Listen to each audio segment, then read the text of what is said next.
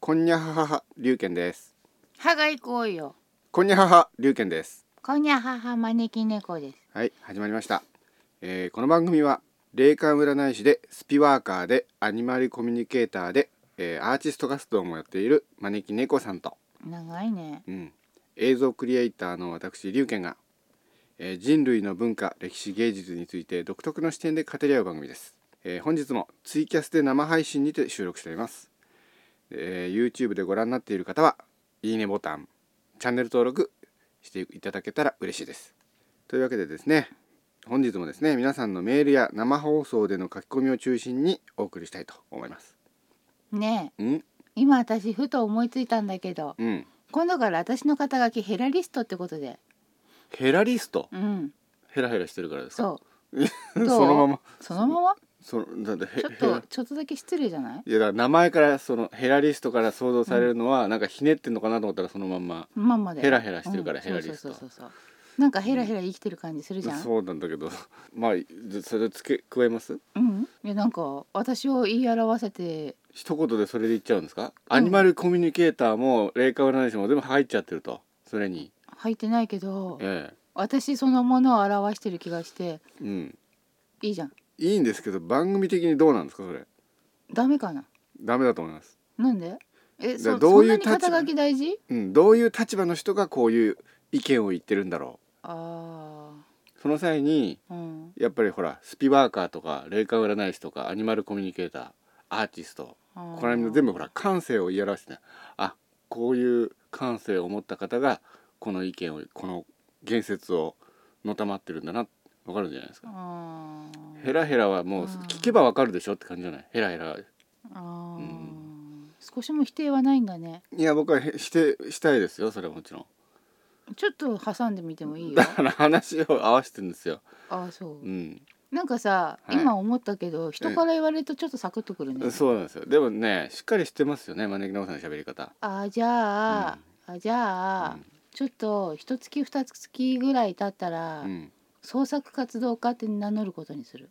はあアーティストのところをそれに入れ替えるう、ん、うん、はあ、わかりました私を表してない？うん、なんでその一月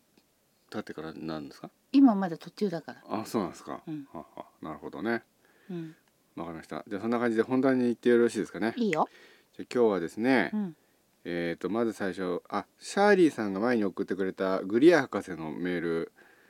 なんですけど、うん、なん何週にもわたってこのメールの、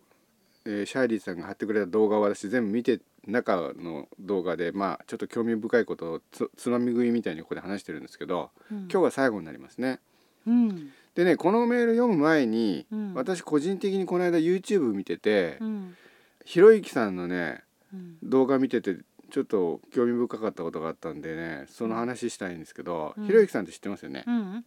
2チャンネルのほら創始者の人二チャンネルを知らないもんよく。あそうですか、うん、ひろゆきさんって人がいるんですよ、うんなんか頭いい人でうん、その人にがいつもなんか質問に答えてるんですけど、うん、それでうん、なんだっけ UFO とか宇宙人は地球に来ていくことがあると思いますかっていう質問を受けて、うん、ひろゆきさんがそれに答えてたのがねちょっと興味深かったんですね。うん、あのー今まで何人かね宇宙飛行士に会ったことがあるんですってうん、でその中のうん、人ある人が答えてくれた答えで、うん一番それがまあ信憑性あるなって思った答えがあるんですってうん、宇宙人は地球に来ているのかってでその答えはうん、まあ来ていると思うけれどもうん、めちゃくちゃちっちゃいよって言ったんですってへえ。うんじゃあ小さいおじさん？いやもっとちっちゃいんじゃないですかね、う、うんんでどうしてかっていうとうん、他の惑星に行くんだったらエネルギー効率を考えるとロケットはちっちゃければちっちゃいほどいいって言うんですようん、例えばほら地球だってアポロがほら月行った時なんかうん、もう紙1枚分でもどどこをどう減らせるかってすごい軽量化軽量化軽量化で言ってたでしょうん、もうなだからエネルギー効率考えるともうどんどんちっちゃい方がいいとうん、であの地球だってほら月に行くのがやっとじゃないうん、ね、要するにその文化のある文化が育っている星の惑星間ってすごい遠い離れてるわけですよ。うん、そのぐらい遠く離れた惑星間を移動しているぐらいのうん、技術力を可能たらしめる、まあ、可能たらしめる技術力を持った宇宙人だったらうん、それほどの技術があればうん、生物を小さくする技術も当然あるんだと。へへえ、うんドラえもんのスモールライトみたいにへえなので惑星間を移動できるぐらいの科学力を持った宇宙人だったらめちゃくちゃちっちゃい宇宙人をめちゃくちゃちっちゃな UFO で送り込んでくるはずなんだとうーうんだからら地球人から見えないんだってうーんでこれがまあなるほどと思ったわけですようんでこれ私が前にうんあの地球に宇宙人来てるのかっていうのの私の考えを言ったことあるじゃないですかうん必ず地球に来ている宇宙人は高次元の存在であるっていうのが私の考えなんですよねうんつまりあの魂とかその魂の存在っていうのがまああると仮定してうん当然ね惑星間を移動するぐらいその科学力が進んだ宇宙人だったらうん魂の存在をある程度そのもう認知していてうん科学によって解析してして分析していてうんある程度そのぎそれを技術として制御できるぐらいの技術力を持ってるはずだと私は思うわけですよ。うんだから当然魂の状態でつまり高次元の状態で地球に来ているはずだっていうのが私の考えなんですよ。うんで前にほら私が書いたその脚本でうんあの前世は宇宙人あの地球人から見たら前世は宇宙人なんだけれども宇宙人からしてみたらそれは移動手段なんですよ。うんっていう世界観の話を書いたことありますけどうんだからこれとね発想同じだと思ったわけですよ。うん要するにエネルギー効率考えたら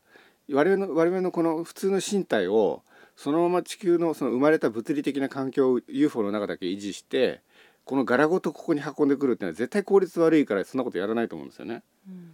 でその元の発想は同じでうん私はだから必ず魂の状態でやってきてるはずだっていうのが私の考えでうんだけど人からひろゆきさんって魂とか生まれ変わりとかそういうの信じてない人だからうんそうするとそこの部分を引くとめちゃくちゃちっちゃいっていう結論になるわけですよ。うん面白いでしょうん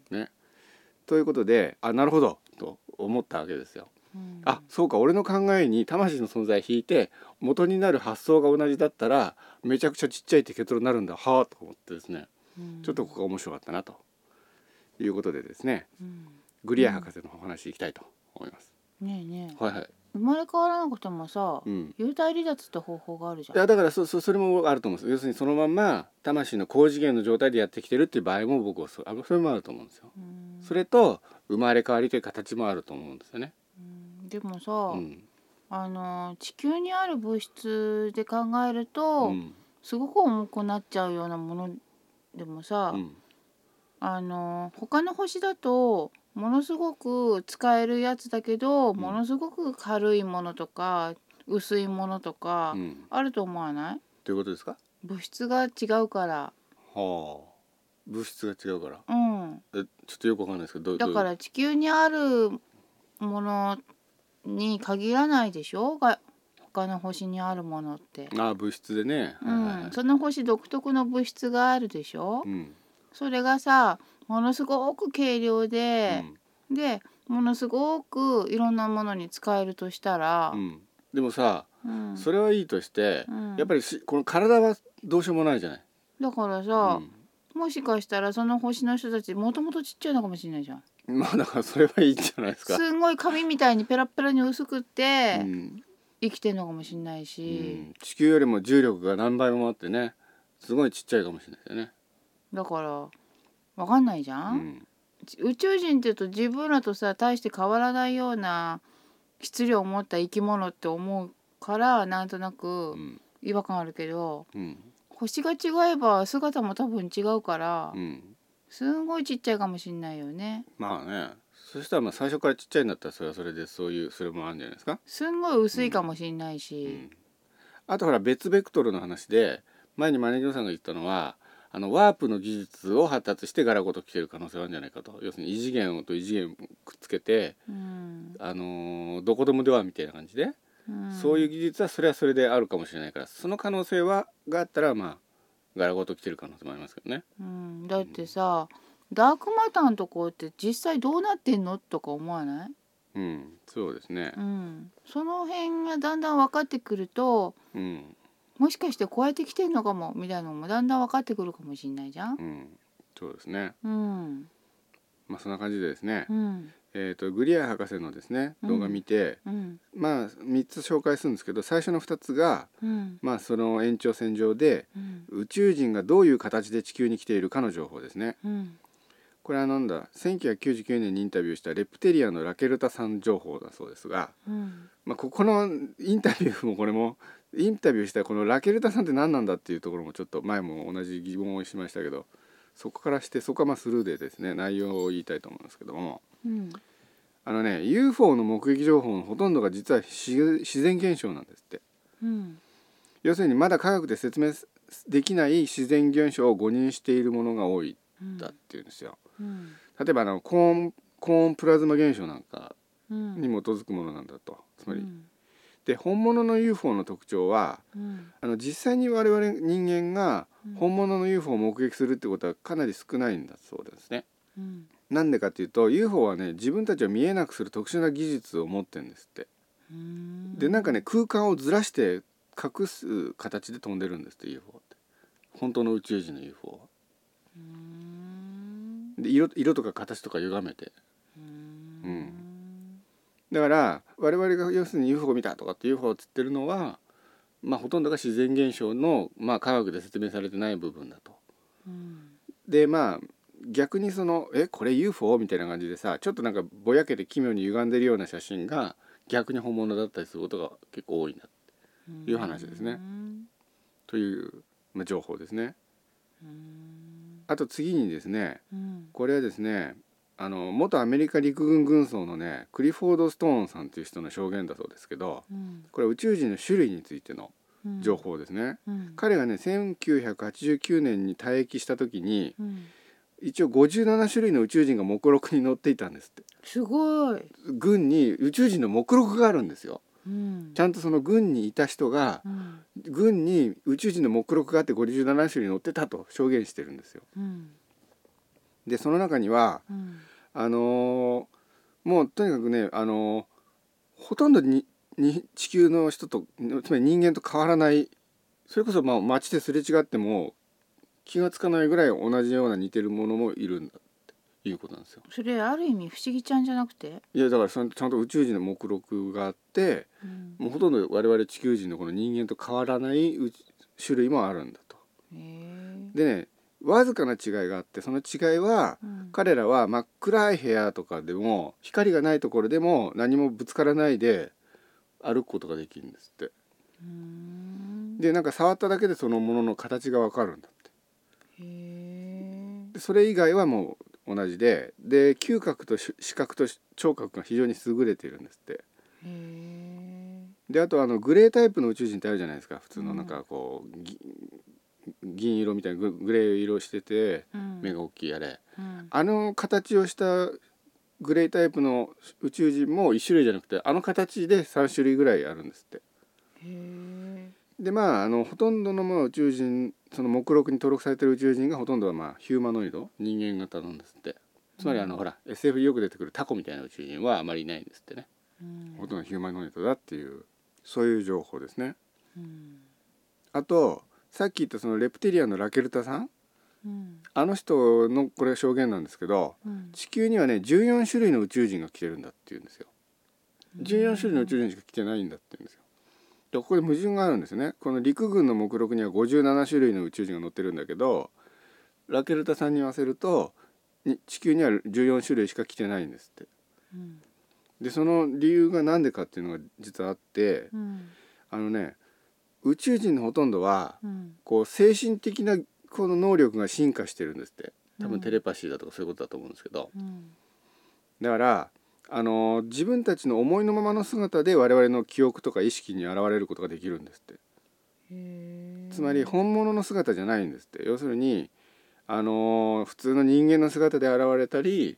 銀灰色のあのグレー型の宇宙人みたいな感じで出てきたりうんあと動物の姿で出てきたりっていうんだけどそれは地球人にこういう姿で自分を見せようというふうに意図的にそういう姿に見せるような技術を使ってるんですって。へえうん、だからあのつまりそうう宇宙人側から言わせると単にそのどういうふうに地球人に見えるようにするかが向こうから技術的にそれができると宇宙人からするとうんそれがまああのアメリカのアメリ陸軍なんかではその見た目で種類をこう目録にやってるから57種類になっちゃうって本当は14種類の宇宙人なんだけど57種類になっちゃうんだっていうことなんですね。うーんんという情報でございますね。どうでしょ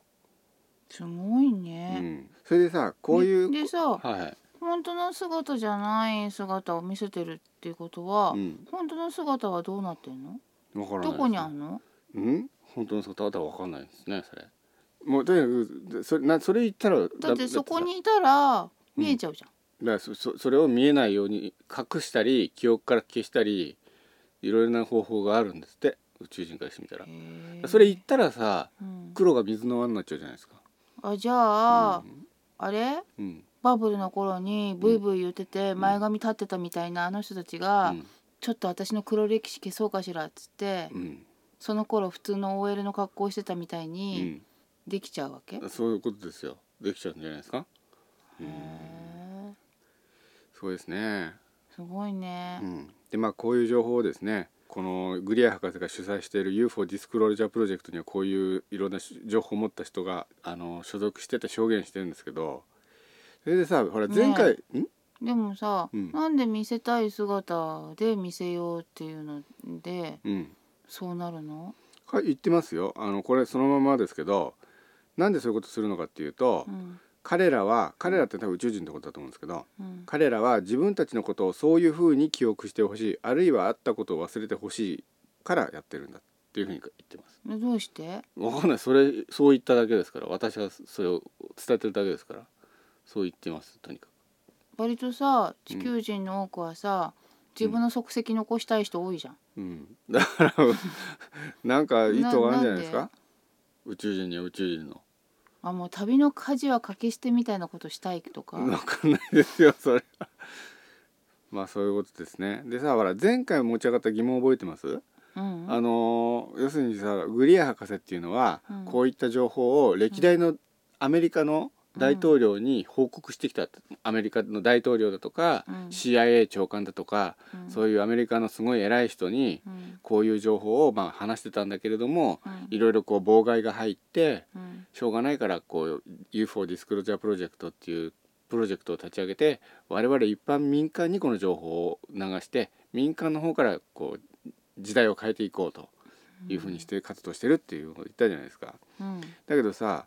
アメリカの陸軍とかさうんそういうのの情報そういう組織が持ってる秘密情報って言ったらさアメリカの大統領だとか CIA 長官っつったらさ一番そういうのに詳しそうじゃないですか。まあねでしょだからな耳んに入ってそうだよねでしょだからなんで単なるその一般のふあの例えばグリア博士ほ要するに医師医師だからさ本業は。うんお医者さんで UFO 研究家でまあ要するに大統領とかにこういう情報を教えてたって言ったってなんかさその会社のすごい秘密をさうん社員から得た情報を社長に教えてるみたいなそんな感じじゃないですかなんかおかしいですよね一番社長が詳しそうじゃないですか。いやでうも、んなんかよくジャーナリストの人とかがさ、うん永田町の方々にはうんうん現場の声は届いてないとかってよく言うじゃないはそういうことが起こってんのかもあ、よそうなんですかね。まあ違あうのわのかなかんないですけどでも前に UFO 情報じゃないことでうんアメリカ政府にはほらいろんな機密情報とかあるじゃない。うんそういうのを今度の大統領にはここまで教えていいとか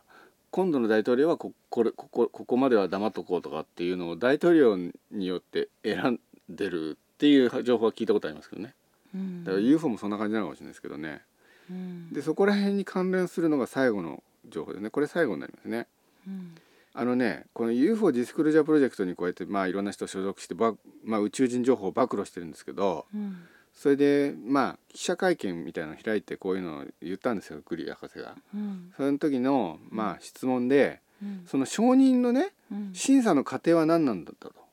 うん要するにほらいろんな元陸軍軍曹とかさうんあのまこれ前回なんかはさアメリカのなんだっけ秘密情報を扱ってるところのうん掃除やってた人とか技術をやってた人とかがうん暴露してたけどそういう人たち全員がねうん嘘ついてないとどうして言えるのかとうんそういう人たちが、まあ、しょその UFO ディスクロージャープロジェクトに所属するにあたって、うんどういうふうな面接をしてこれは本当嘘だっていうのをねうんより分けてるのかっていう質問を受けてうんでグリー博士の答えたことにはうんなんか、まあ、400人ぐらいの証人が今所属してるんだけどうんその20倍ぐらいの人とちゃんと面接をしてうん慎重に選んだんだっていうんですよね。何を基準に、それでうんあのグリア博士が曰く、うんまあ、時々は騙されることもあるかもしれないけれどうも、ん嘘を見抜くだけの頭を持っているっていう答え方をしてましたね。で自分たちは医師でそのまあディスクレジャープロジェクトのまあトップにいる人は、うんまあグリア博士は医師医師だし他にも弁護士だとかそういう人がいて、うん医師だとか弁護士だからうんあの嘘の活動をしたらうんこの自分の持ってる資格や名目を失うからうんこうそこはちゃんと慎重になってるって言うんですよ。ううんんだけど UFO の話してる時点でなんかううさんくさいですよね。いやほんどそんなことないそ？こはうさんくさくないあそうよだって UFO はいて当然だと思まっあてる、そうそうそうですか。ううんん。あとなんだっけ俳俳優のジョン・サイファーっていう人がいて、うんまあ、この人はそのそこにプロジェクトに所属してる証人の一人なんですけど、うん彼がまあその記者会見のその質問で割り込んでこういう答え方をしたんだけど、うん世界中では何千件もの UFO 情報事件が起きていると。うん目撃事件起きていると、んその中でただ一件が真実であればいいんだと答えたんですって、まあそんなもんだよねうんまあね、うん確かにねうんその通りだねうん、でまああとグリア博士が言ったのはまああのこれも前言ったけどクリントンの時代のうん CIA 長官と個人的に話したんだけど、うんなんかねうんあのーその CIA 長官が言ったことには、うんあの UFO が存在するっていう事実は知ってるんだけど、うんそのプロジェクトに詳しくは、ま、あのアクセスできないんだって言ってたんですってへえで同じことを上院歳出委員会の調査委員長だとかそういう人も言ってるんだっていうんですねうんだからやっぱりそういうあのある程度その概要は知ってても細かな情報にはアクセスできない立場にあるみたいですね CIA 長官とか大統領でも。うーんうん、で大体ね政府は年間400億から800億ドルぐらいは800億ドルですようんの予算をこの秘密プロジェクトに使ってんですって、うーんうんまあ、そういう話ですね以上でございますどうですか感想は、いやーそのお金をさ、うん、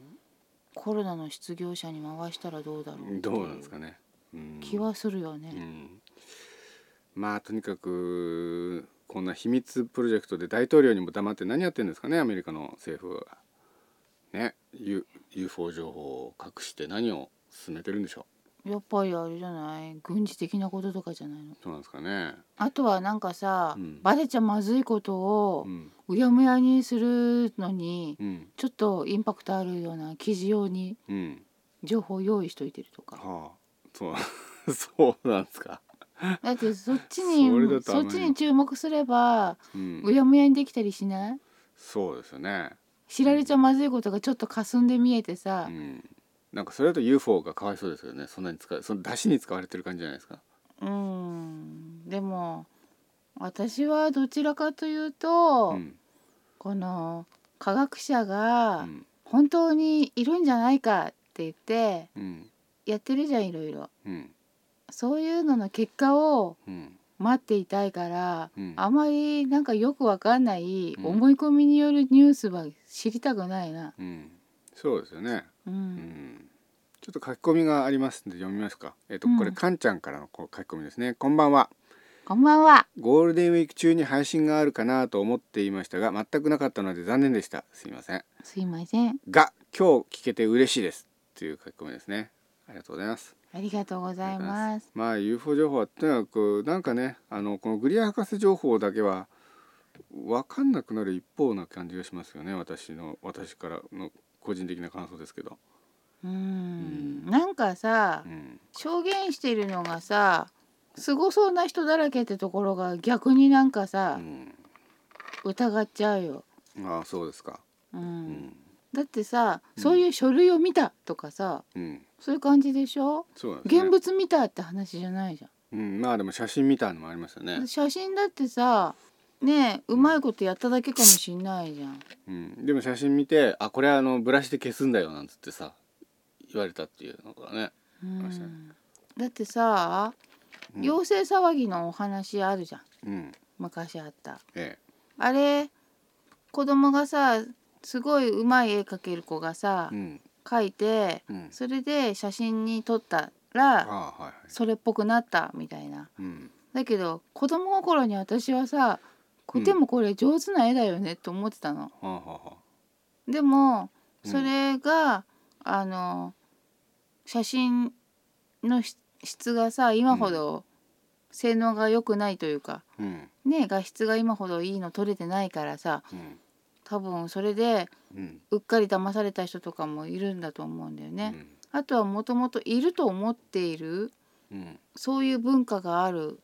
とかいう下地があるとさ、うんより一層信じちゃいそうじゃないうんなんかさほら、うんデジタルリマスター版だっけ、うんなんつったっけ横文字がよくわかそういうんなやいつけどですねそういうやつでさ、うん改めてうん昔の映画見るとさう、んなんかあここ後からはめたんだみたいな画質がいいばっかりにいろんなところがあらが見えてきちゃったりしないあそんなんありますと特撮の、うん、うんあるじゃんそうなんですかねなんだったっけなんかでも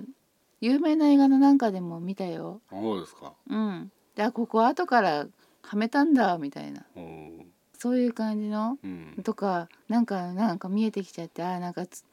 それにするとつ作り物臭く見えちゃうなとかさうんあるじゃん。うんだから今だったら通用しないんだけど、うん当時だったらそういう感じでうんみんな信じちゃったみたいな、うんあの大騒ぎうんそれがさ、うんだいぶ経ってからさ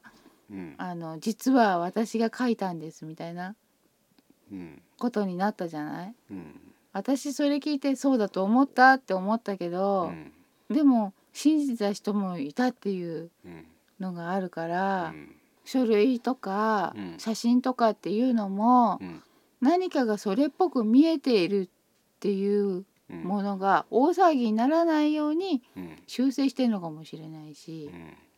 そうですねうん、なんかさ画質が悪いばっかりにそれっぽく見えることってあるじゃん。うんそうですねなんか人間の感覚ってさうんよく誤認するでしょ、そうですねう、うんん錯覚を起こしたりするじゃんうんだから現物見たってことにならないと、うん書類だけとか写真だけとか言うとさうんちょっとそんなにうん誤解かもしれないじゃんみたいなのがあるから、うんそれよりはさうんそこら辺の農夫のおじさんがさ農作業してたらこんなの見つけたよっつっうて、んなんだっぺこれみたいな方がうん信じれるよね。うんおカンちゃんがいい例を挙げてくれましたよウルトラセブンで耳の大きな宇宙人イカルス星人の耳を背後から動かすスタッフのでもきちんとデジタルリマスタリングされて綺麗になっていましたですっておおーお。こういうやつですね、う。うんん、そうだしかしまあデジタルリマスタリングするぐらいの技術があったらさ手だって消せるんだけどこういうのは多分あえて残してるのかもしれないですよね、ううんんやっぱ特撮の凄さってさ、うん、これどうやって撮ったんだろうって思うあたりがワクワクするもんね。うん、そうですね、うん。だからそういうとこピアノ線とかさ見えちゃったりした方がさ、うん、おおって思う時あるよね。そうですよね、なんかさ見ててうんピアノ線って上から釣ってるとか思うじゃん。うん、なのにさ下の方にあってあこれ逆さに撮ってひっくり返したんだとかあるじゃん。あるですねそういうの見るとおおってうん、すげえとか思うよね。そうですね、よく考えたなすげえとかうん、そういうのがなんかあえて見えちゃう方がなんか私は割と好きだったりする。うん、うんそういう感じですね、ううんん、じゃあ次のメールでも行きたいと思いますうん次はですね、うんえっ、と歴史シリーズですようんうんえっ、と歴史シリーズっていうのはですね、うんえー初めて聞く方にも説明しますけれども私には荷が重い話えで。ーそうです招き猫さんはですね霊感があるので歴史上の登場人物を招き猫さんの、えー霊感で見てもらって実際に伝わっている史実と違うのか同じなのかどう違うのかをちょっと検証してもらうというで招き猫さんは調子がいい悪いがあるのでいつも分かるとは限らないというそういうやつですねそうしかもおつむの調子はいつもちょっと悪いからうん そんなことないと思うんですけどね、知らないこと多すぎてアホなことを言ってしまうとういう、ん、私のバカっぷりがバレバレない時いああもう嫌なんか書いてあるよカンちゃんの書き込みで近年のウルトラマンシリーズのデジタルリマスター技術は世界的にも一目置かれていて劇場版は本放映時よりも綺麗なんじゃと言われていましたへえすごいですねう、うんすごーい。でですね、うん王将さんの書き込みであ書き込みじゃないメールですねうん、ありがとうごあざりいがとうございま。ますすこれさ、うん歴史的な偉人を前回も教えてくれたじゃないですかすごい女性の話を、うん、うん、で今回はですね、うん、えーもうそんな感じのシリーズなんですけどうん、読みますね、うん。えー、龍賢さん猫先生こんばんにゃマニア。今回は「流浪に謙信」映画公開を記念して江戸の剣豪を紹介したいと思いますうん、まずは「流浪に謙信」のモデルとされる川上玄斎ですモデルがいるんだ。うんへいえ。るんですね。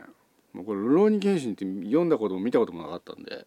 みあー見たことあります？あ、ちょこっとだけ。そうですか。うん、どんな話かもよく知らないですけど、彼はうん細川家の下級武士として生まれます。うん、藩校で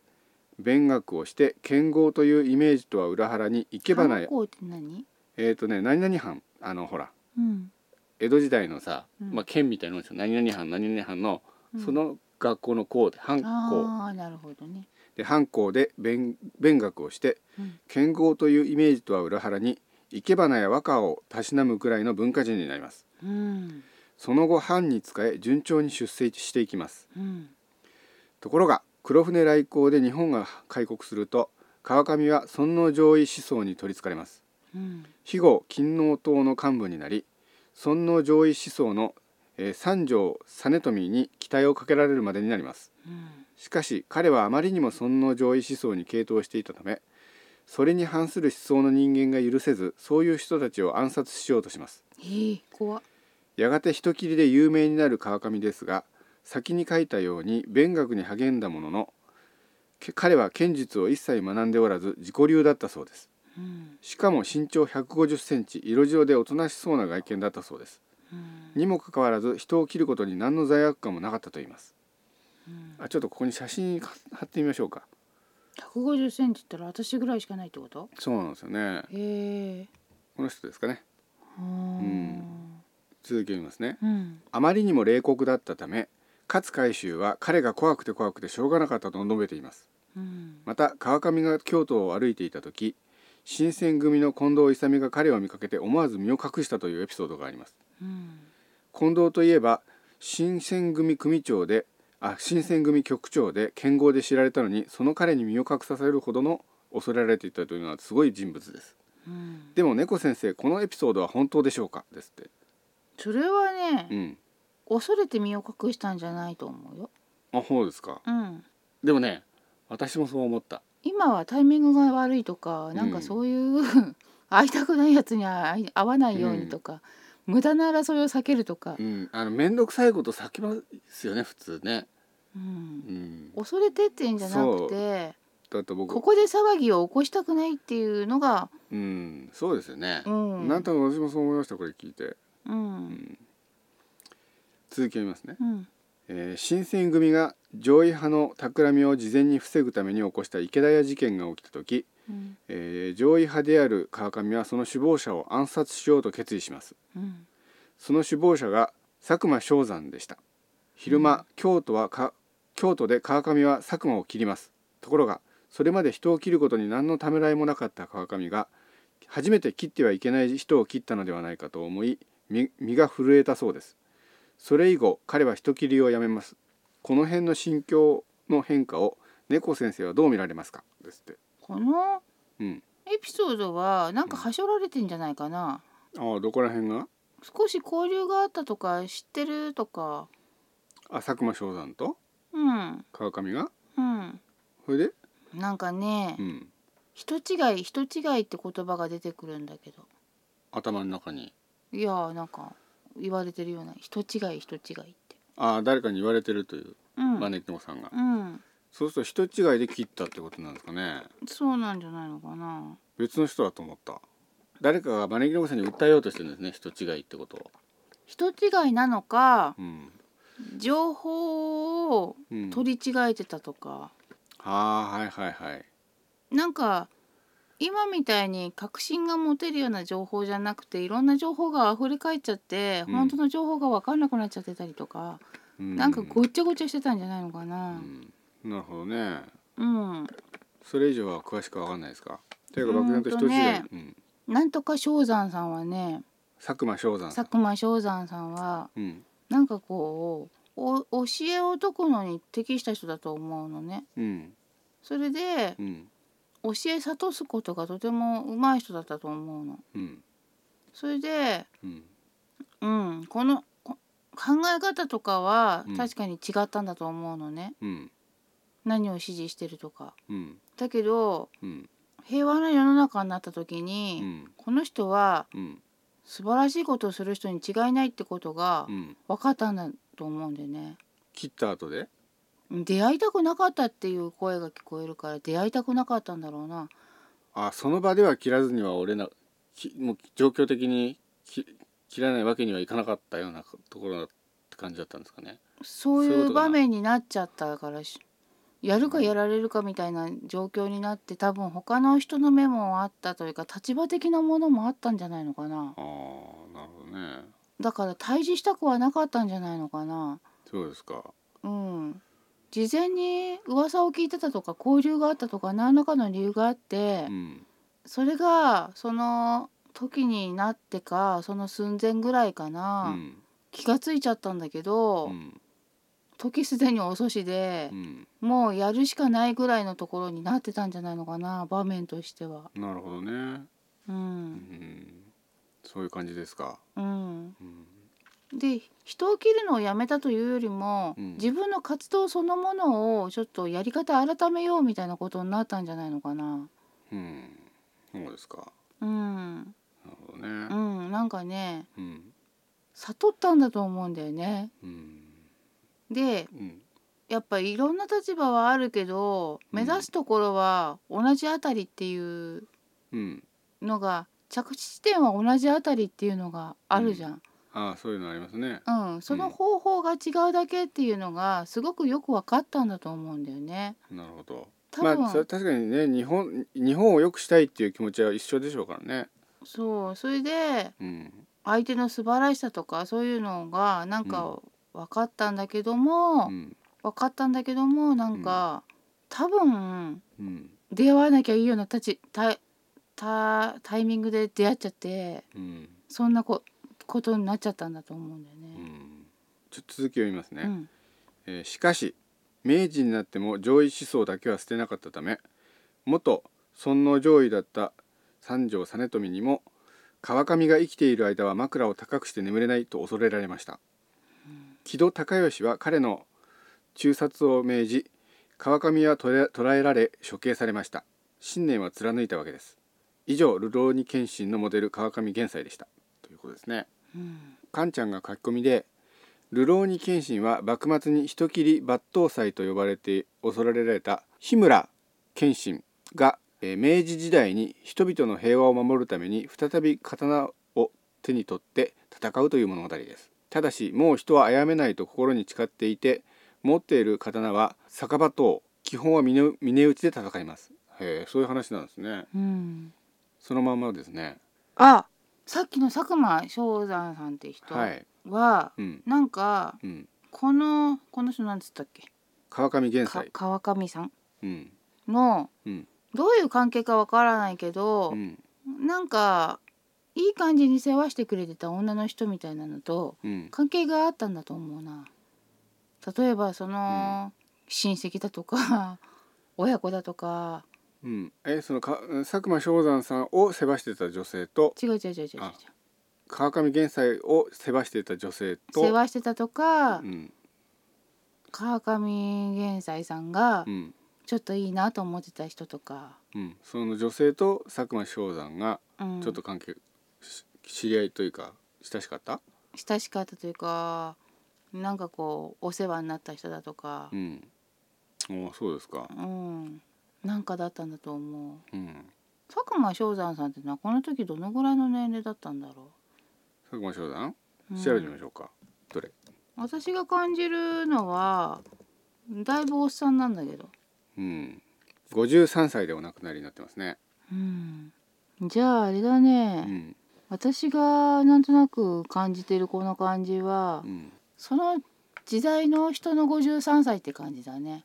あもっと年上な感じのイメージですかそうだね。へえうん、ななんだろうねうんおお兄さんの親友とかまあなんかとにかくつながりがあったんだと思うな。うんうん、ちなみにこの川上玄斎はうん、あのこんなその本当に冷酷な怖い人だったんですか、冷酷な怖い人ではなくて、うん正しいと思うことにものすごい忠実な人なんだよね。うん、そうですかそうそれで目的のためなら手段を選ばないみたいな激しい感じのところがある人で。そうですかなんかねこういうエピソードこれはなんかあの私があのインターネットで見たんですけどうんあのこういう川上健斎のこういうエピソードがあってある日うん仲間と酒を飲んでたんですってうんでその仲間がああああいつあいつが邪魔者だみたいな話を話題が出たんですってうんしたら川上玄斎は飲んでる最中にすっと立ち上がって外出てってで仲間たちはトイレでも行ったのかなと思ったらそいつの首を持ってきてつまり切ってきて横にその首をドンと置いて酒の続きのへの飲み始めたっていうエピソードがあるらしいですよへえこういうエピソード本当なんですかねそれは嘘だと思うよ。あ嘘ですかなんかどんな字なんだ川上玄斎さんって。うんこの人は本当にね純粋すぎるがゆえにうん、見境がなくなってしまうタイプっていうのうん、いるじゃんなんかそういう人っそうですて、ねうん、目的のためには割と手段も選ばないうし、ん多分ね、うん、あの育った環境も影響してるんだと思うのよね。あそうですかよ余計な目は積んでおかないとっていううん何かそれまでの人生の中で、うんそれをうん学んできちゃったんだと思うのよね。あそういうのとかいろんな要素があってーうんそういう風な行動に出てるけども、うん基本的にはうんそんな人を切ることをためらいもないような人ではない。あそうですかうん、ただ向こうがうんやる気で来るからうんやるかやられるかになっちゃうってことなんだと思うんう。だからうんもっと平和にうん話せるようなうん余裕があれば、うんそんなことにはならないんだと思そうですかう。うん、だから向こうがやる気で来るでしょうんで相手の方もうんやるかやられるかみたいなうん感じの感覚を持ってるじゃなうい、んだからうんやられないようにうんやるみたいな感じうんだから時代が違って置かれた環境も違えば、うん好き好んで人を切りたい人ではないしうん人の命を何とも思わないほどのためらいはない人ではないうんだから話がちょっと尾ひれがついてうんこういう人なんじゃないかっていう想像図がうん伝わってるこの話だと思あそうですかう。うんなるほどねううんんかんちゃんが少年週刊少年ジャンプ連載当時は夢中になって読んでましたですってへうえん面白いんですかねうん面白いってすごいファンの人いたそうよ。ですかあれはで、ねさっきのなんとか正山さん佐久間正山さんだ、うん佐久間正山さんっていう人は、うん平和な世の中になるとうん暑苦しい人、あそうなんですかうん、へだからこの人は平和な世の中になれば、えうんな馴染めはしないもののうん今までの自分っていうのがあるかうら、んなかなかそこになじ馴染めはしないというかうん落ち着けるタイプではないものうの、ん最初から平和な世の中でこの人が育っていれば、うんこうではなかった。なるほどね。そういう感じの人ですね。そうだけど佐久間正山さんっていうのは、うん。平和な世の中に生まれて、平和な世の中で生きていたとしてもうん。暑苦しい人だった、なるほど。 そういう感じですか。うんまあでも顔がそんな感じですもんね。うん。うん、でちょっとやばい人だねしゃ佐久間翔太さんの方が。平和な時代だったらやばい人だね、あ、そうですか。うん、へえ、ちょっと極端なところがある人で、そうですか。うん、だからその目的のために手段を選ばないような極端な面があるでしょ、うん。そことそこがぴったんこだったからうん。もし同じものを目指せたら、うんよかったのにっていう思いはすごく思ったと思なるほどう、ね。お互いに、うん。じゃあちょっと次行っちゃっていいですかうね。ん、佐久間翔山さんって人の方が暑苦しいエピソードがいっぱいありそうだと思うけどねうん。かんちゃんが書き込みで幕末つながりでいつか猫先生には孔明天皇の死因を霊視してもらいたいです自然死なのか暗殺なのかですってこの人はじわじわとやられたんじゃないかな孔明天皇はじわじわやられたうんそんでなんかうんある時それがうん一気に出てお亡くなりになったって感じなんじゃないのかなえ暗殺ですかじゃあそうね暗殺のうちなのかもしれないね暗殺とバレないようにじわじわやられたっていう感じにちょっとず近いかなちょっとずつど毒を混ぜるみたいなとかねうーんうんなんかうん冷たく当たられてる感じもするなあそうですかうんまあよかったらね何でしたっけニャハハカフェのホームページの入力フォームでお番組へのお便りの形で歴史に伝ってるバックグラウンド含めて送っていただいたらもうちょっと詳しく言いますよね。言えるかどうかは分かんないけどうね、ん、そうですよね。う、うんそうだな、うんこの人はこの天皇さんは、うん、心の中がいつまでも若々しい人で、うん、好奇心旺盛な人で、うん、多分うん、今の時代に生まれてたらうん、全く違うタイプの印象になってたんじゃないのかな。あ、そうですか。うん、例えばサッカーチームに入って元気いっぱいでうん、で好奇心旺盛でなんか虫とか捕まえて観察してるような うん、全く違う印象の人はい。だったと思ううな。ん、あ、かんちゃんが早速ありがとうございます。岩倉智美が毒殺したという説が有力なので、まさにじわじわってやつです。ですそうなのかおっかねうん、本当にこの岩倉智美ですか、そのじわじわやったのは。うんうんそうなのかなでも女の人とかの感じがするからまあこの人がうん、騙して毒とは知らずに運ばせてたとかねうん、なんかほらな南蛮トライのか需要にいいって薬なんだよとか言ってうん、渡してうん、そんなありがたいありがたいと思っておうん、そのお世話のうん、女の人たちはありがたがりながらあげてたとかねうん、なんかそんなような感じなのかなうん、なんか牛ししとか言って、なんかちょっとよそ見してる間にポンって持ったとかそういう感じではないかうん、な。あだからうんこの人っていうのがバレないような形になってたんじゃないのかな、ー、うん、あとはこう精神的に追い込む作戦とかもあったりとかしたと思うよ、うん、そうですか。うん、なんか気持ちが結構傷ついてる感じするから、うん、あ、そうですかう。ん、お、足立さんがこにゃははですって。こにゃはは。おにゃはは、えーとね、じゃあとりあえず次行っちゃいましょうか。うん王将さんのメール続きがあってもう一人います。うん、もう一人は小野忠明です。どういう字、この人ですね。うん、ここれこれこれですね。絵で描かれてんのか、うん彼は千葉の里見義康につた仕えていましたある日、宿屋に腕に自信のある者は自分と勝負しろという考察が上がったためあったためその考察の主伊藤一等斎と試合をすることにしましたが結果はボロ負けで小野は伊藤の弟子になりますその後彼は伊藤一等斎の下で修行をしてその後継者になり小野派一等斎をあお小野派一刀流を名乗って徳川家の剣術指南役に取り立てられますただ彼は腕に自信がありすぎたのか貧困に問題があったようでしたこれかなりねうんめちゃくちゃ性格が悪い男として伝わってるみたいなんですよ、うんえー同じく徳川家の剣術指南役で時代劇で有名な柳生家の柳生十兵衛うん宗冬兵庫之助宗則ら一族が道場に集まっていた時小野忠明が一人でそこに乗り込んでいき柳生と小野どどっちが強いかはっきりさせようと言いこれに対し柳生十兵衛が自分が試合をしようと言いましたけれど小野は「お前らまとめてかかってこい」と言い結果彼らを瞬殺したそうですところがこれが上に伝わって彼は謹慎を命じられましたこの話話は創作という説もありますが真偽はどうだったのでしょ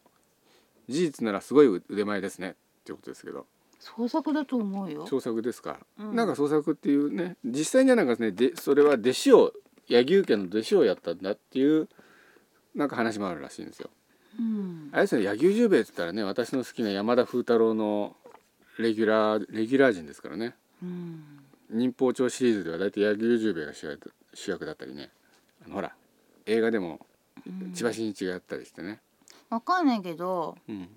なんとなく見えてる情景としてうは、ん若い感じというか、うんあのまだそんなにうん腕達者という言えるほどではないようなうん感じのうん初心者よりはうんできるようになったみたいなはような人たちしかいないようなところだったんだと思うな。あはあなんかそうですか肝心な方々はおなん何かを理由にオルスでうんいなかった気がする。その人たちをやっつけたっていうことはあるかもしうーんそんなに大勢いたわけではないんだけど、れない。うんお前らぐらいならみたいな感じで、ああそうですか。うん、なるほどねなんだいないのか知恵みたいな感じだったんだと思うな。うんそうか。うん、本当はなんか誰かと勝負したかったんだと思うな。うんやっぱりこの柳生十兵衛とからですかね。どうなんだろうねう。んなんかでも時代が合ってない気がするのは気のせい時代が合ってない。気のせいかな。どなうんなんかですか柳生十兵衛さんとうん。この人の時代が合ってない気がする。おーちょっと検索してみましょうか。うん、あのその道場にいるはずの時代と乗り込んでった時代がなんかずれてる気がするなんか後の創作のような気がするな小野忠明。うん1969年生まれ1628年お亡くなりになってね柳生十兵衛は1607年生まれ1607年随分年違いますねうん、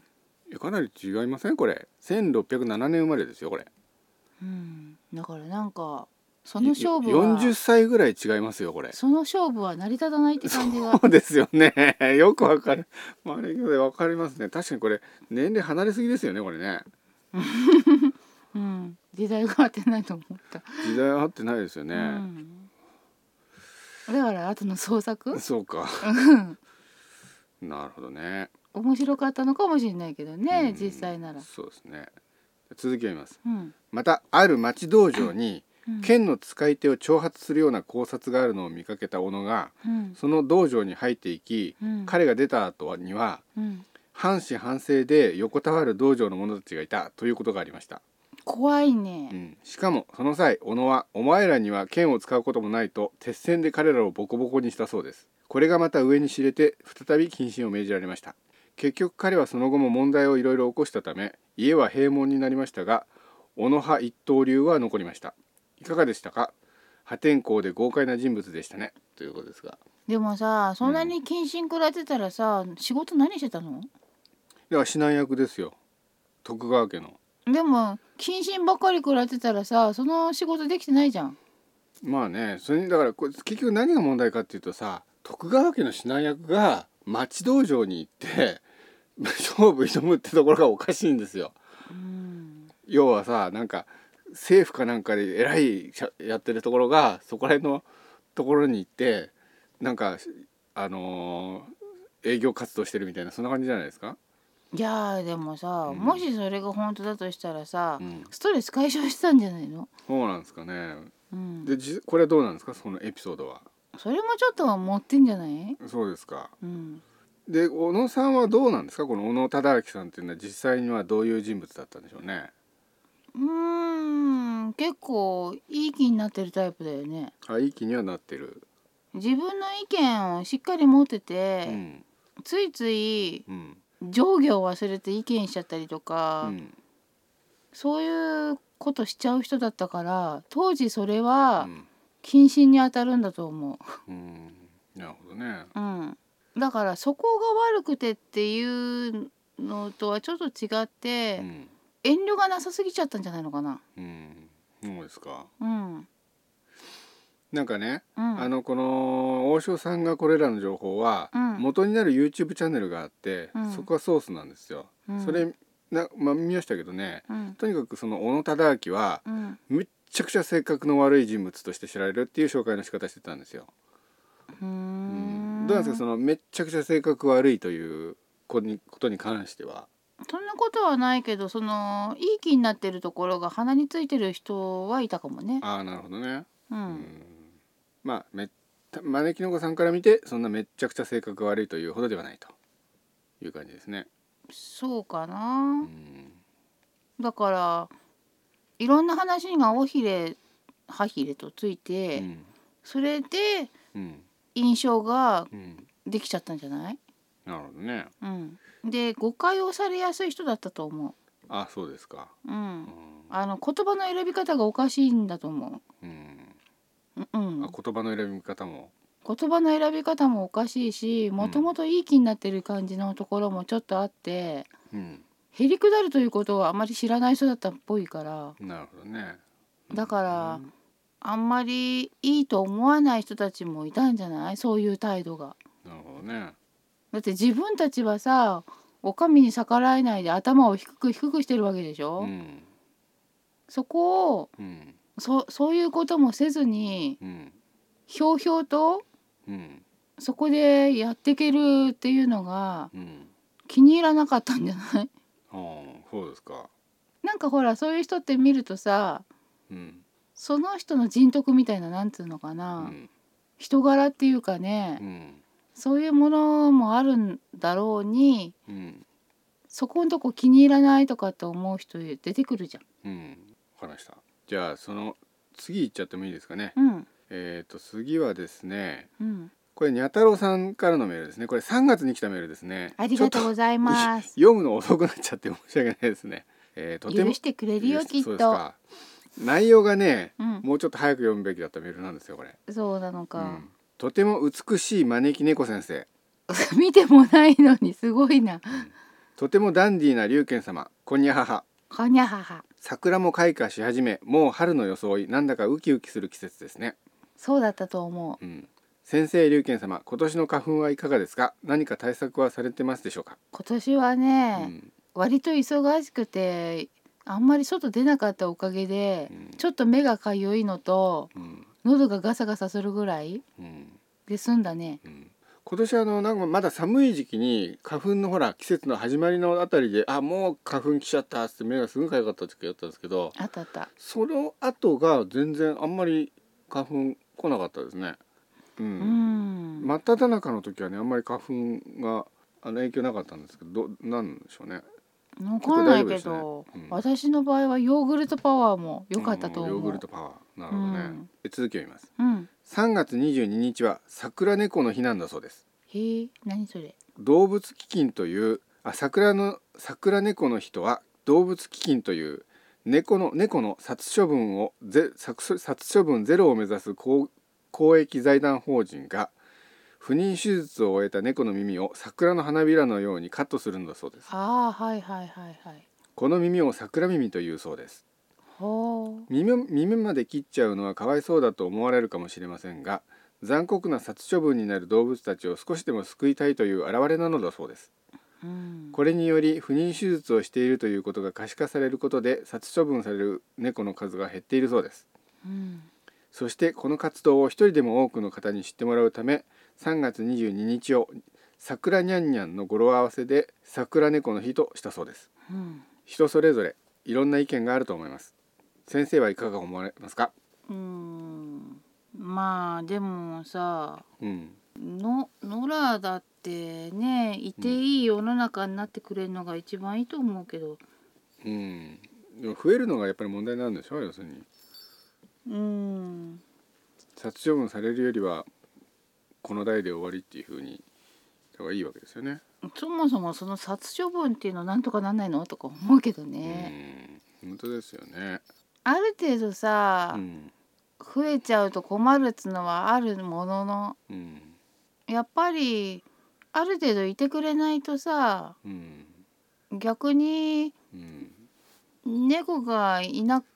いなくなっちゃったおかげでいろんな困ったこととかも起こったりはしないのかしら。うん、なんか人間がさ神様気取りでさ、うん他の生き物の命をさ、うん、そうやって管理しようっつうのがなんか私は元から気に入らないから、うん、そうですね。うん、だってさよく考えたら、うん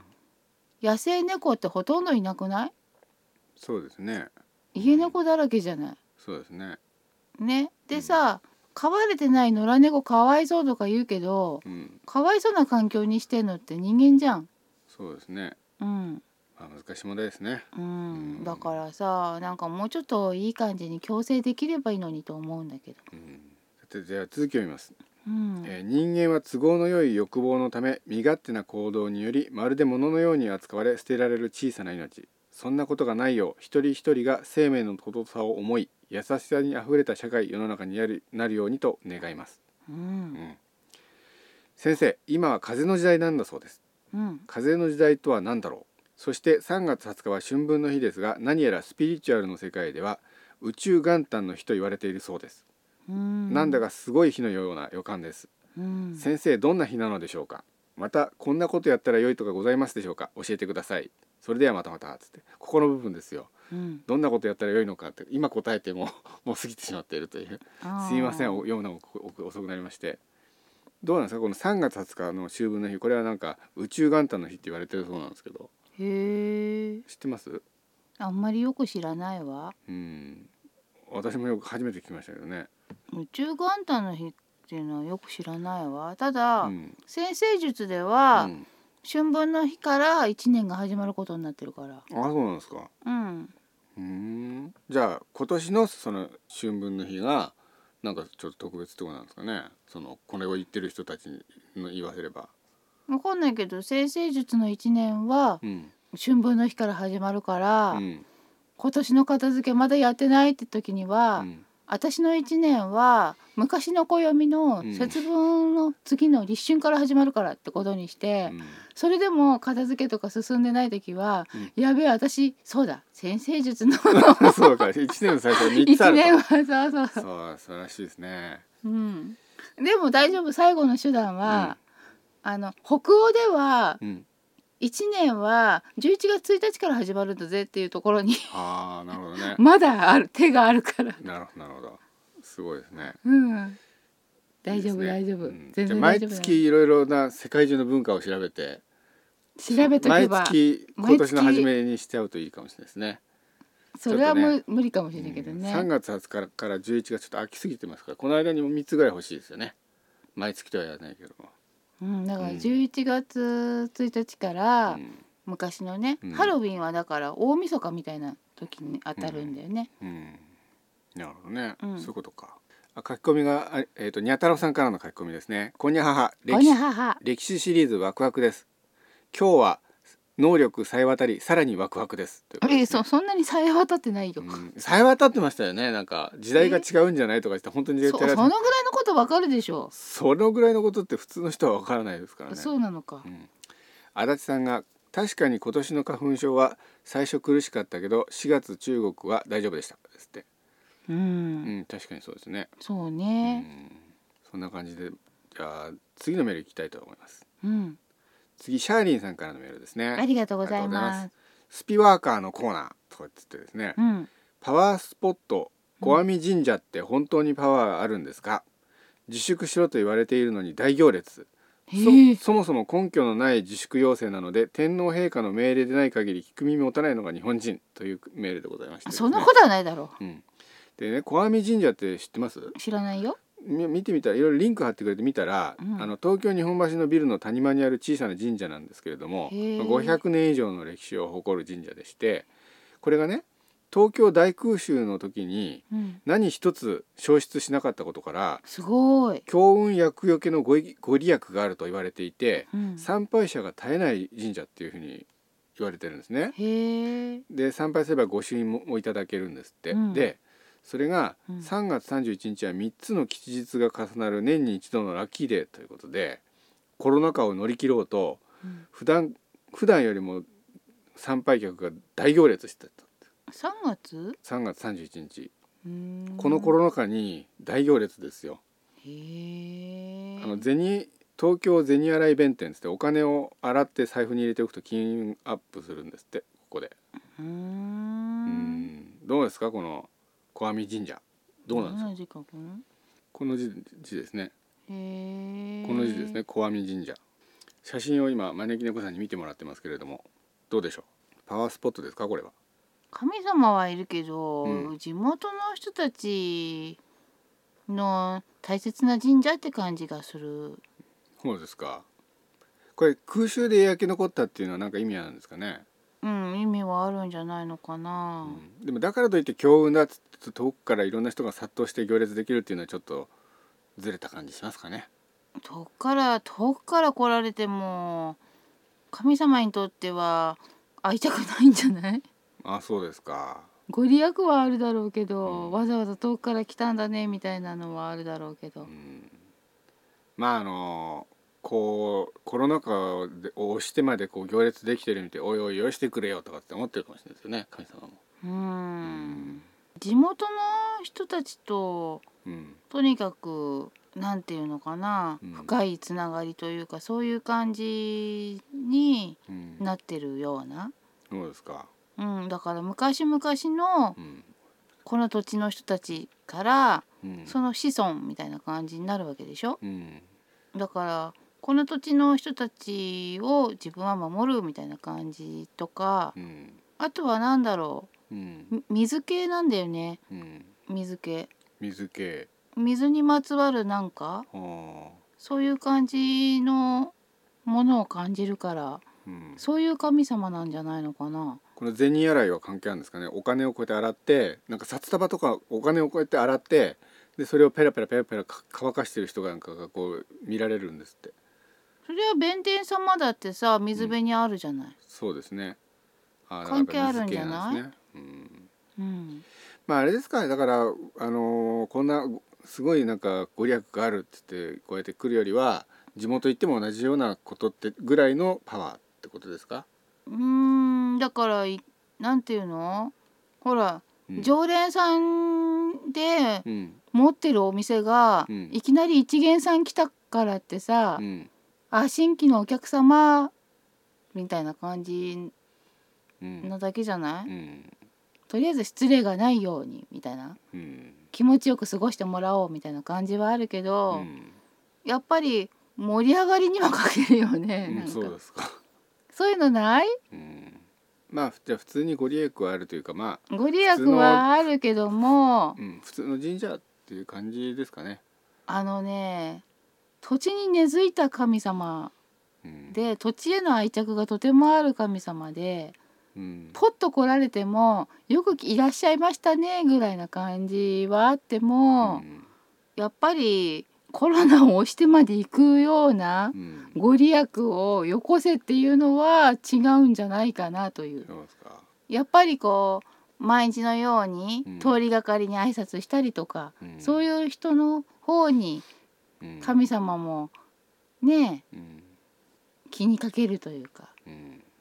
まあでもそこれって営業妨害になるかしいらやいやいやどうなんでしょうね。うん、っ全国から来たってダメだよっていうダメってことはないんだけどっていうことだよ、そうですね。うんだからあれだね、うん藤子さんとかにとってはとっても心強い神様だと思うよ。そうですか。うん、あとはあのー水水関係のうん。水にま関つわるお仕事をしてる人係、うん、水族館とか漁師さんとか、漁師さんとかあと屋形船とかうんクルージングの人とか、水泳の選手とか。水泳の選手はどうなんだろうんうまあでもそうかもねうん。よろしいですもかね。水関係とどういう関係があるんだろうちょっとい遊園とか調べてみ遊園？遊園とかほらご由緒。これだねオフィシャルサイトを見てますがあ入江にあった武蔵国豊島郡入江のあたりに入江というなんか地名がついてるあたりがなんか昔を語ってる気がするねうんまあでもここら辺はあれでしょ海の近くだったんですよねそうなんだ日本日本橋ってあでも日本橋ってぐらいですからねあー日本橋なんだから川じゃないのあまあそうですかねわかんないけどあの辺でもすごいいっぱい埋め立てたんだもんうね、んだってね徳川家康って江戸城からクジラ見てたっていうじゃないですかうんすごいねうんクジラうん海がバーッと見えてクジラ見てたっていう話ですよへえすごいうんまあこんな感じでよろしいですかねうんじゃあ次のメールいきたやいっと思いますぱりあれなんだんんみ水辺関係あったんだと、そうだねうん、じゃあ次最後のメールいきたいと思いますこれもシャーリーさんからのメールですねありがとうごあざいりがとうございまますこれはね新型ウイルス情報、うんファイザーの元副社長っつって動画というかツイッターのリンク貼ってあって動画にが貼ってあったんですけどうんこれ本当なんですかねあの私見たんですけどうん内容は元ファイザー副社長うん、これあの製薬会社ですねアメリカの薬の会社が、うんあのなんだっけコロナのワクチン作ってる会社なんですねうんこのマイケル・イードン博士がうん告発したんですよ、うん製薬あのー現在出回ってるワクチンはうん打たないでくれっていうことを言ってるんですようん要するにあの変あのなんていうのこ多くの人が健康を害して死ぬ可能性があるから打つなって言うんですよ。うん要すでねなんでその危険なウイルス、ね、危険なワクチンを開発してるのかっていうとうんこのイイードン博士は言うにはうん大量の人口に対する企てと考える以外に解釈が見つからないっていう言い方してるんですよ。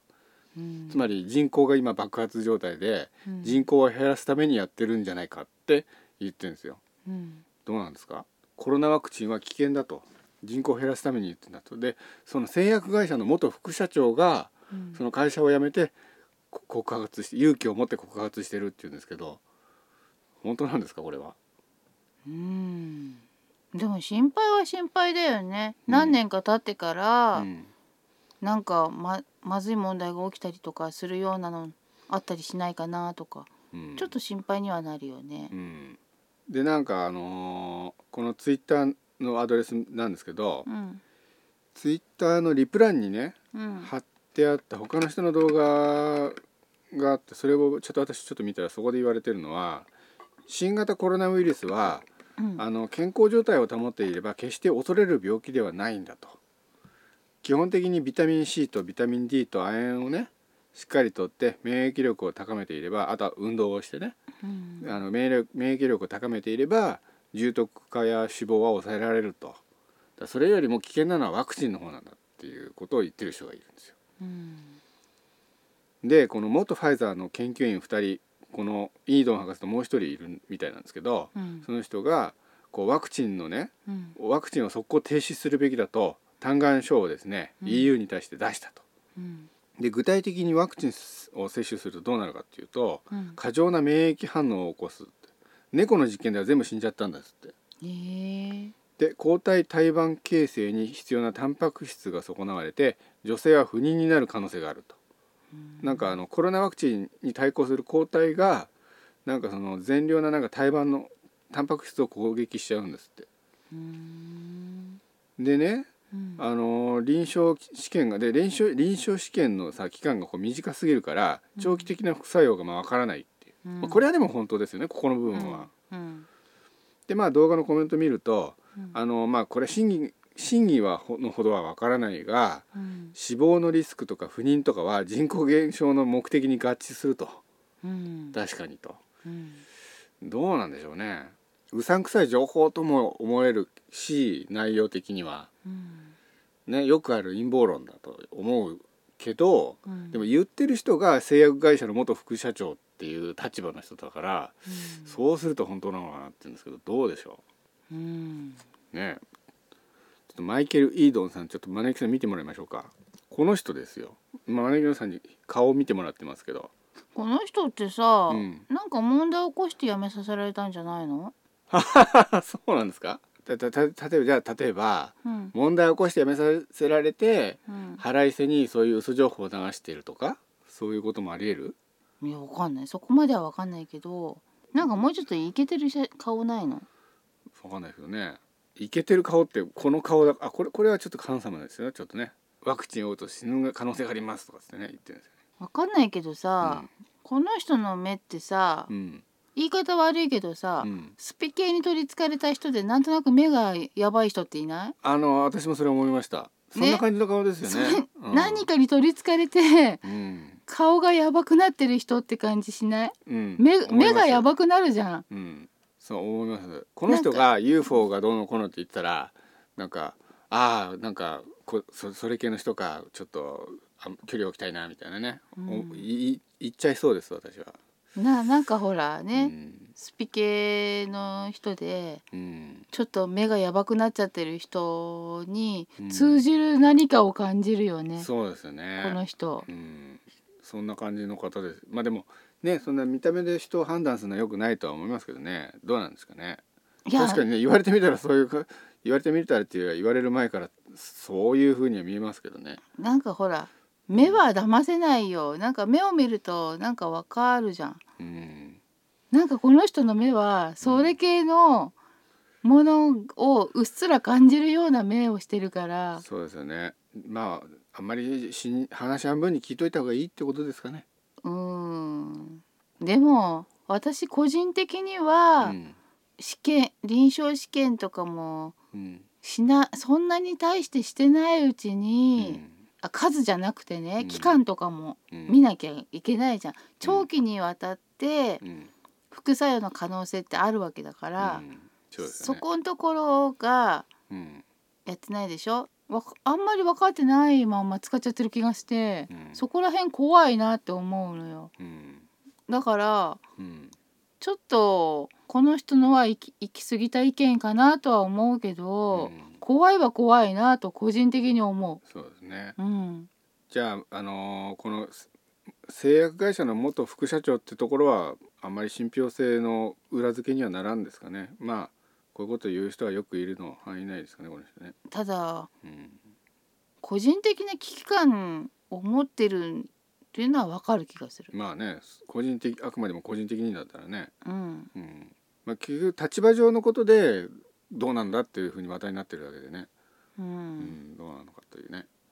うん、だってさうんやっぱり専門家でもさう、んまだう打たない方がいいんじゃないかとか思ってる人多分何人もいると思うしうね、ん、そうですねそろそろ次行きましょうか、そうだねうん、え次って次のメールがあったのかえ、えー猫の耳のコーナ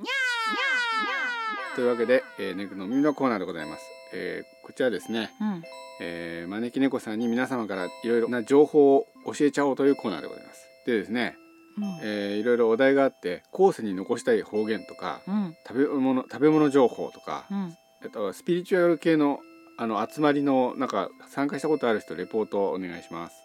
あとふわふわの蒸しパンとか、うんあとねえねえ知ってるなんなんとかみたいなね情報お待ちしております。うんでですね、うんまずこれシャーリーさんからですね。ありがとうございます次元ってなんだよとかいうですね、私もそう思ううん、あのね次元とはなんだっていう動画を送ってくれたんですよ。ルパンの次元のことそういうことではなくて5次元とか6次元とはあ、か、はあはあ、なんか4次元までがあのー我々の世界なんですってね。うーん縦、横高さ時間で4次元ですよね。うんで5次元以上のことを4次元余剰次元って言うんですって余剰余りっていう、でその次元ってなんだろうっていうことでうんなんか動画を送ってくれてうんそのなんでうん我々には高次元つまり余剰次元が見えないのかっていうのをうん説明した動画を送ってくれたんですよ。うんな内容を私ちょっと見てみたんですけどう、んな 非常にですねさっぱりわからなくてですねうんあのなんで我々にうんあの5次元以上のうん次元が見えないのかというとうん一つにはうん我々がいる 4, 次元空間から4次元の時空からうんその外に光が出ていかないから見えないんだうん光がいか行き来できないから見えないんだっていうんう説とうんあともう一つの説があってうんそれが光は行き来できるんだけどもある種の条件があって高エネルギーの光しか出入りできないとうんいうことでうでんそれは量子効果によってもたらされるんですってうん量子効果ってわかりますうん私もねよくわかんないですけどうんあのエネルギーがうん飛び飛びの値しか通れないんですってうんなんかこういうなんか通れる通れない通れない通れないっていうこういうなんか値があってうんで余剰次元の空間の大きさによって量子効果が現れる可能性があってうんで今のところ世界最高のエネルギーは100テブ TeV っていう単単位知ってます、う ?100 テブが最高エネルギーの単位なんですって。うんで余剰次元の大きさが狭くて最低エネルギー順位がこれ以上だと我々には感知できないっていう説明なんですってもうさっぱりわかんないです私うんわかりますうんそれでそれだけですうんええあのわからない話でした次元ってさええなんだかんだ言って概念だからねあそうなんですかうんうんまあねそんな感じでですね、ええ今日よろしいでしょうかうん私はいいはかいもしんないけど、じゃあですね最後まで聞いてくださいまねえしてねえねえさっきさ、はい猫の耳のコーナーで一つ言わや私やめたかもしんないんだけどさ、うん足してもいいはいお豆の美味しい食べ方お豆の美味しい食べ方うんまた復活ですか、復活なんかえお豆って体にいいでしょえ、うんだからなるべくね健康維持のために体にいいものを食べようと思ってそれでさうん、豆ってさこれから発芽する前だからさうん卵と同じでさうん生まれて生きていくのに必要なものがうんぎっしり入ってるじゃん。うんそうですねうん、だからそれを取り入れるっていうのはうんねそうですねいいことでしうょ、んだからでも私納豆とうんお豆腐とうんあと枝豆は食べれるんだけどうん他がちょっとね苦手なんだよねうんよろしくお願いします皆さんよろしくお願いします、あちんててさんがよろしいですですってよろしいそうなのでじゃあ今日もこれでお開きにしたいと思いますえー、ということでですね、えー、YouTube でご覧になってるね方はえねえねえはいねえなんねでしょえ竜の耳のコーナーとかやんないのうやらないです、えー、YouTube でご覧になってる方はな高んで評価やんボなタいンのどなんで私別にいいじゃないですかえ何でも知ってるから知りたいことないとかじゃあそういうわけじゃないですけど別にうーいいんですよでそのさっきから立ったままの親指はわかんないですけどね誰も見ないのになんでそうですよね親指立ってんのわかんないです始圧の心は母心そういうことですかもね。じゃあそういうことで。えそういうことでですね、YouTube でご覧になっている方は、ぜひ高評価ボタン、チャンネル登録していただけたら嬉しく思います。そうでだよね生放送さ YouTube でできるようになったら面白そうだもんね、そうですね、1000人超えたら生放送できますから千ね。人遠すぎだねうーん。あれそうじゃなくてね、PC での生放送はできるんですよね。うーんただ、iPhone での生放送が1000人超えないとできないんですね、確か。なんでそれはわかんないです、なぜそのか。違いはなんでなんだろなんなんですかね。ううんへえあじゃあパソコンでできるんだったらうん。今度やればいいかいやただあのパソコンの場合はあのあれができないんですよラジオ放送ができないんですよ映像が映っちゃうんですよへえそれがね厄介なんですよなんでまああのえかじゃあさ映っちゃったらさうん、私中の人卒業しなきゃいけないのどういうこと長野市の人中の人だよよくわかんないですけどだからあのカメラ買ってなんかね、ぬいぐるみかなんかずっと映して写真あの放送すればいいかもしれないですよねあうあんカメラ買えばできますよね YouTube でもあじゃあパペットショーにすればいいんじゃねパペットショーね、ううんん、そうですよねうん、 おかんちゃんが書き込みで「今日もありがとうございましたいつも終わりにしようとする龍賢さんとやっぱり終わらない猫先生のやりとりが好きでやっぱり終わらない私が終わらせないわけじゃないよ毎回すそうえそうじゃないですかどどうしてえー、だって龍が引っ張る時だってあるじゃんそんなことないと思います けど100%招き猫さんですよね引っ張るのそんなことないよそうですかこの間なんだっけ MMT の時だっけ引っ張ったじゃん MMT はだってやっぱり招き猫さんじゃなかったでしたっけそういうことでですねよろしいでしょうかうんではですねお相手は龍賢と招き猫でしたそれでは皆さんまた次回この宇宙のどこかでお会いいたしましょうまたまたまたまた